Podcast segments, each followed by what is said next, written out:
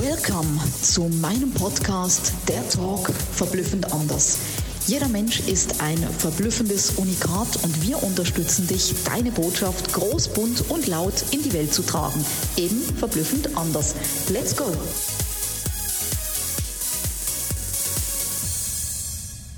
Herzlich willkommen zu einer neuen Podcast-Episode Verblüffend anders, der Talk.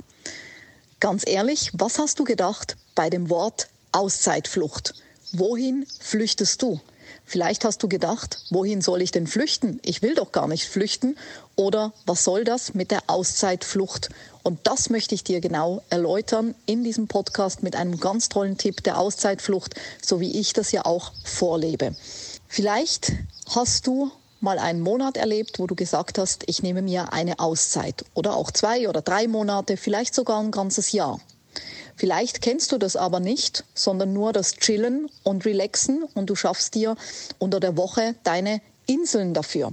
Beides ist sehr, sehr wichtig, dass man sich zum einen auch unter der Woche, währenddem das Daily Business läuft, immer wieder Auszeitinseln schafft. Die können natürlich kürzer sein. Das kann ein Relaxen sein, das kann mal ein Saunabesuch sein, das kann ein Spaziergang draußen sein, ein Buch lesen oder einfach chillen auf dem Sofa und nichts tun. Das geht bei mir unter dem Begriff Relaxen und Chillen. Du kannst mir gerne in die Kommentare schreiben, ob du das bereits schon regelmäßig in deine Agenda eingetragen hast, weil genau darum geht es, dass man sich das wirklich blockiert wie ein Geschäftstermin.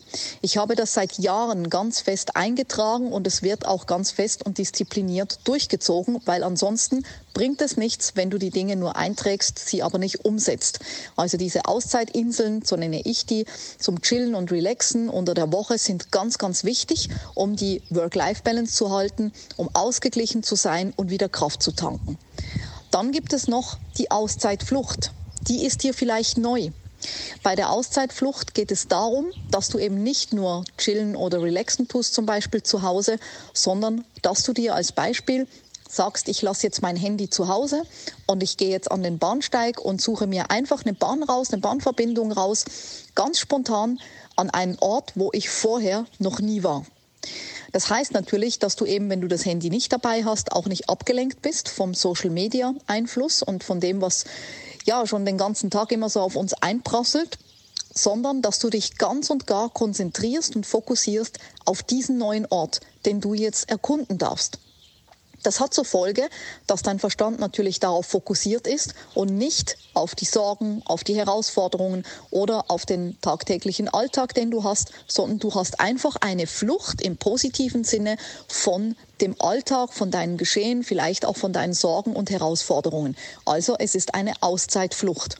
Und wenn du dann in diesen neuen Ort kommst, dann kannst du diesen Ort erkunden. Mach möglichst keine Pläne, sondern erkunde den Ort, erkunde neue Menschen. Vielleicht zieht es dich auch in eine Pension oder in ein Hotel, wo du dann übernachten kannst und verlängerst vielleicht deine Auszeitflucht auf ein, zwei oder drei Tage, lernst also neue, die neue Umgebung kennen, du lernst neue Menschen kennen und so kannst du nochmal ganz neu gestärkt mit richtig voll viel, viel Power und viel Energy wieder zurück in deinen Alltag kehren. Und bei mir ist es so, mir kommen die besten Ideen auch immer bei der Auszeitflucht, weil ich dann in einer neuen Umgebung bin, weil ich mein Handy nicht dabei habe, weil ich abschalten kann, weil ich inspirierende Menschen treffe, neue Menschen kennenlerne, vielleicht eben auch dann noch übernachte, es noch verlängere und mal einfach keinen Plan habe. Das soll die Auszeitflucht dir bringen, dass du wieder aufgetankt und gestärkt, gestärkt in einer neuen Energie durchstarten kannst. Ich bin gespannt, ob du eine Auszeitflucht schon mal gemacht hast oder ob es jetzt dich inspiriert hat, das nicht nur anzuhören, sondern dir gleich in die Agenda zu planen und dann auch durchzuziehen. Ich bin gespannt, was du berichtest. Bis zur nächsten Episode. Alles Liebe. Mega, dass du bei meinem Podcast dabei warst. Ich hoffe, du konntest viel für dich rausziehen und jetzt geht's ans Tun und ans Umsetzen. Für mehr Infos und Anregungen findest du alles in den Shownotes.